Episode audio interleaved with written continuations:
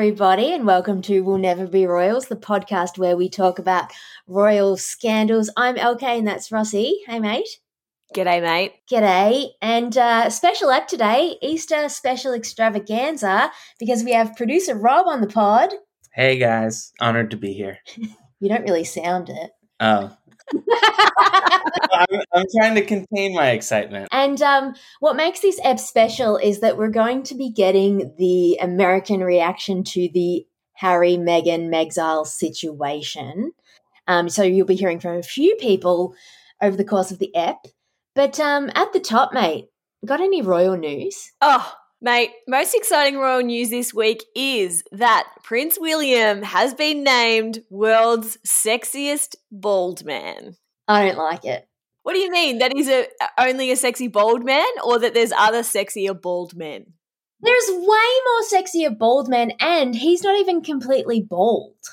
He's just aging. Like a sexy bald man is a man that has the confidence to shave his head mm-hmm. and look sexy. William is just a guy that's losing his hair who happens to be a prince. Oh, you've got a lot of feelings about this. Um, I wasn't expecting that. Look, I love Wills. I just think that he gets enough accolades naturally. Like, we don't need to make up more and take them from other people to give them to him. He's already going to be king of the world. I love that you are like fact checking whether or not he counts as bald. That's like literally all that's happening this week, though, oddly. Right? Uh, yeah. Or what about that? Um, um, Anne's son escaped quarantine or broke the rules, broke co- the COVID rules. Yeah. I think the COVID, I'm not making excuses for an old mate. I think the COVID rules in the UK change every three seconds, correct? Yeah, they do, but that happened in Australia as well, and that's that's not an excuse. Yep, no, you're right. I I I didn't do it. Don't yell at me. the only news I got is that uh, one of the Swedish ones had a baby. Boring. Yeah, I know. I, yeah, that didn't even make our Instagram because all we care about is Meghan and Harry. Yeah. We have appreciated though this week the um people writing us emails to talk further about Meghan and Harry. Oh, send them our way. Okay, so I have kind of a lot of thoughts about Meghan Markle and and Harry. And as I'm recording this, I realize that I don't even know the royal family's last name but I know who all of them are by first name.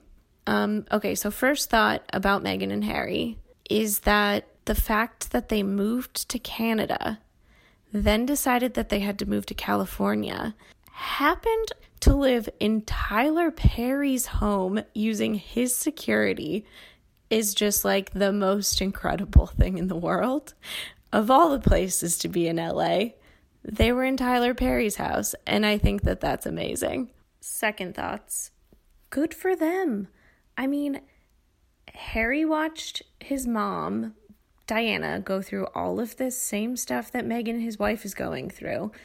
And how is he just supposed to sit there and watch that happen when he knows what happened to his mom? Good job on Harry for sticking with Meghan and getting her out of that situation also their child now doesn't have to deal with what he went through, which I think is great for both of them. I think the greatest thing to come out of all of this is that we all still love the queen and she's apparently a dope person. So great to hear that. Everyone else in the royal family sounds like they kind of suck. Why are we trying to pretend like they're all okay when the Kardashians can do whatever they want and everyone still watches their show and thinks that they're great? Maybe not everyone thinks the Kardashians are great, but I think that the royal family could stand to loosen up a little. It's 2021, and I think the world is okay with flaws now. They don't need to keep it so zipped up. And they definitely should stop being so racist. So that's the thing. So, um, producer Rob, we're just going to fire questions at you because for those who don't know, producer Rob spends probably, would you say, 60% of every day on Twitter? Yeah, way too much. Yeah. It's really a problem. Yeah. And um, so you have a fairly good understanding of the American Twitter reaction to the Great Megxit interview of 2021. I have an important caveat to Yeah. add to that. Um, my Twitter is mostly uh, like NBA filtered, so it's a, a lot about basketball. But the Meghan interview actually was i- an important thing uh, in the NBA season because it was on at the same time as the NBA All Star Game, and you saw like at least in my Twitter feed, it was like a lot of professional basketball journalists who were wanting to watch the bas or like were clearly being paid and forced to watch the basketball game, but like kept flipping the channel over, and they were making like cross memes between the Oprah interview and the All Star game. Just to set the scene for you, it's like 7 p.m. on a Sunday evening. For those who don't know, producer Rob and I are married and do live together. And um, I had been anticipating this interview, was all set up, had a cocktail ready to go. And I was like, hey, producer Rob, are you going to watch this Oprah interview with me? He's like, shut the hell up. I'm going downstairs to be a man and watch basketball. Neck minute is obviously watching the Oprah interview, just texting me with updates and emojis the whole time. So you did actually watch the interview. I did actually watch the interview, and and I think most of of basketball Twitter had the same experience I did, which they went in wanting to watch the All Star game. It was clearly the inferior content of the night, and the feed was all about uh, uh, takes on the Meghan Oprah interview, and memes were all about the Meghan Oprah interview. So if you wanted to keep keep up with what was happening, you had to be watching the interview instead of the basketball. Well, I I don't know anything about US TV ratings, but 17 million Americans watched it. That does sound like a lot, doesn't it? It does. Yeah. It was the last thing that I can remember having a bunch of people ask me, "Did I see this?" and and that I, I remember sort of being surprised uh, as it was coming on that there was sort of this anticipation about it. Not just because my wife hosts a royal podcast, but in general, it was like I felt like people who wouldn't have any interest in Meghan and Harry all of a sudden, or even Oprah, all of a sudden sort of treated this like it was the television event of the year. Well, that's a great question, actually. As an American, what's the last television event like that that you remember? Oh, that's a great question. Um, I this this isn't it, but I guess the only other things that come to mind are things like the R. Kelly interview or something like that. I guess it's like I guess the better answer would be like a presidential debate. My thoughts on the Harry and Meghan situation? Uh, well, what's more punk rock than stepping down from the royal family? I mean, and moving to Canada? Who doesn't want to move to Canada? Incredible. and so, what was the reaction on Twitter? Were you um, watching Twitter as you were watching the interview? He's watching Twitter as he does anything. Yeah, okay. yeah. Um. I first of all, I was just surprised at the like amount of attention that it was like right away the f- first trending topic, and like probably four of the top ten had to do with things that Meghan specifically said or uh, meme of, of of sorts, like the Oprah uh, listening intently and refusing what or, or being disgusted by what was said like that immediately took off the the second thing is like that night americans uh or at least like again and and, and twitter is like a place uh, at least my twitter is a place with like really intense progressive politics and like very you're with us or you're against us mentality so there's not like any nuance in the takes it's very much just like Mm. we all believe this and and if you don't you're a terrible Fuck you. person yeah, Yeah. exactly Mm. and so that night it was like really intensely in favor of meghan and just like complete hatred of the racism that was accused and of colonialism in general which i think like you know most people are like yeah racism colonialism uh those are just uh, very bad things. There is no uh, nuance to whether or not those are good. Yeah. Um, I think that that sort of that tone seemed to take over the entire uh, tone of the interview that night, at least on uh, what was encountering my feed. Do I think Harry and Meghan should have done anything differently? Yes, definitely. First, they shouldn't have done the Oprah interview at all. Nobody should air their dirty laundry publicly, even royals. That, that was nasty. I know they have a side to tell, but they chose the wrong way to tell it. Plus, they say they want to live private lives, so I feel like they, they should just quietly fade away.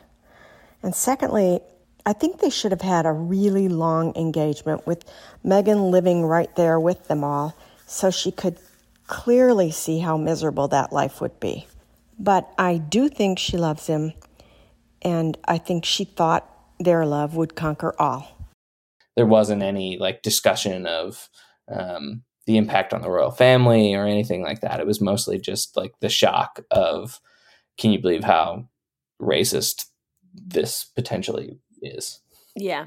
Did anyone care that Meghan clearly did no research into the royal family, their values, their customs, their beliefs? Did it any did that make the radar? No, I think I think like night of, not at all. I think like night of my impression again was just that it was like uh, right up there with with racism and and colonialism like in-laws are very much a bad thing on twitter and i think um i think everybody was just like yeah in-laws suck uh meghan fly your wings and it wasn't until uh days after that um slowly certain americans started voicing like hey i think there's these inconsistencies in what she said and obviously i had long conversations with uh, with LK, and then listened to this very educational podcast as well, and started to feel like, oh, you know, there is some like I,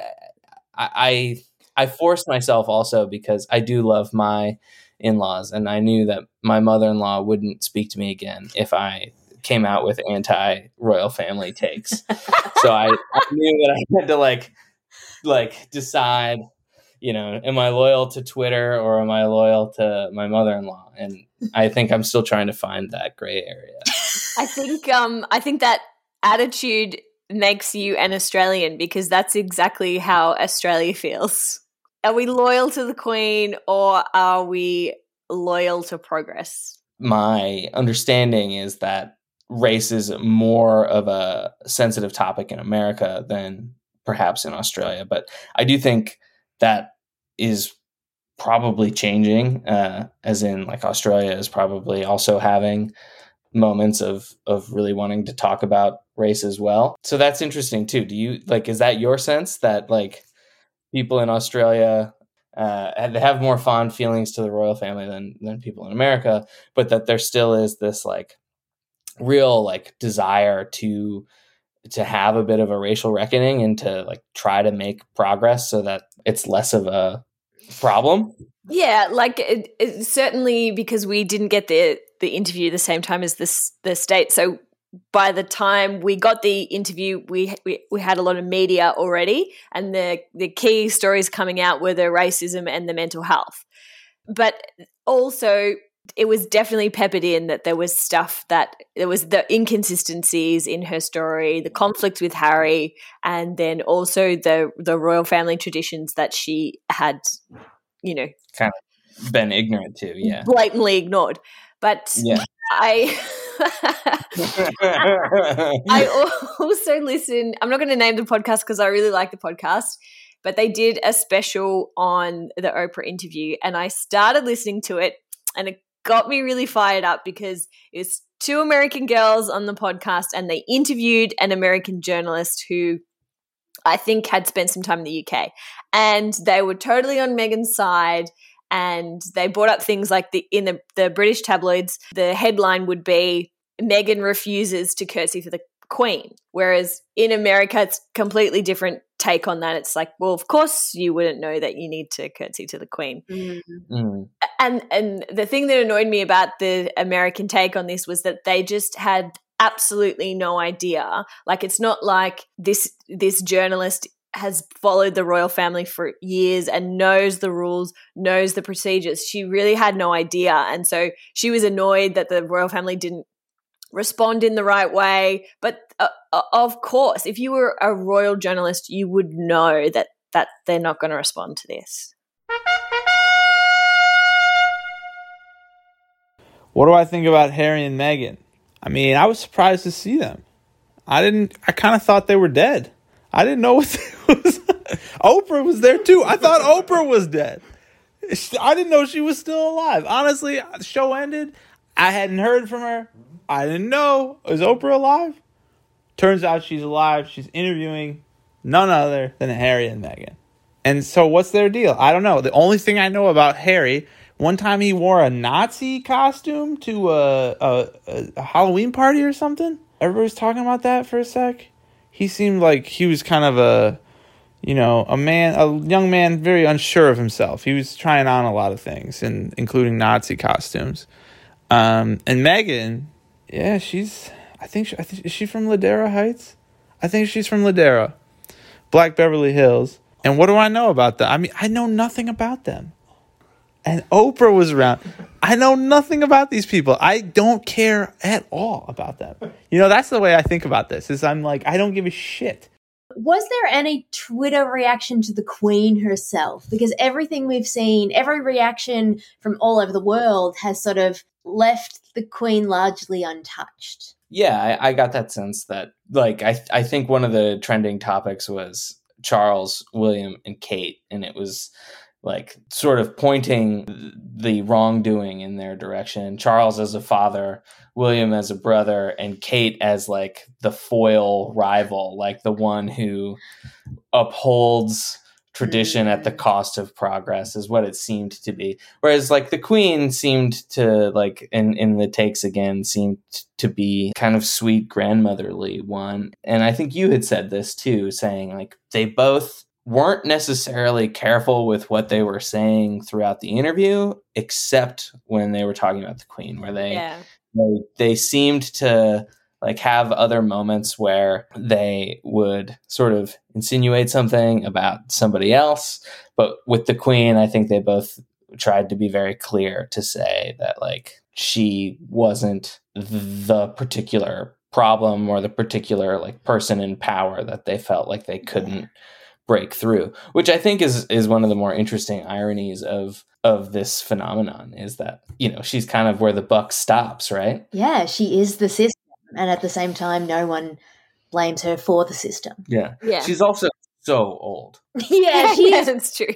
Anyway, you said you had more to say. Well, the other interesting thing that was happening on Twitter in my sphere is like the, the perpetual war of progressives versus conservatives in America they love to battle it out on Twitter specifically. So, like, once progressives started taking the stance that this interview is a must watch and um, these accusations of racism need to be taken extremely seriously, like, that became this rally card for, uh, I guess I'll go as far as to say, like, the worst people in America to, like, rally around. Like, people should be racist and finding ways to defend the queen and uh, or defining ways to like defend the royal family. Like there's a real like wing of uh, american conservatism that any sort of issue that progressives start to meme about whether it's serious or not um, seems to really like be interested in offering the opposite takes. And there's kind of like internet celebrity people that I think were put in the precarious position of like going to bat die hard for royal family traditions when they're like also like bald eagle eating light beer drinking you know yeah. white supremacist nationalist americans at the same time Well, thanks for listening, everybody. And we will be back probably next week, but we might also be late because we like to keep you on your toes. In the meantime, check out our web- website, lkandrossi.com. Our Instagram's also pretty hot. Our online store is poppin'.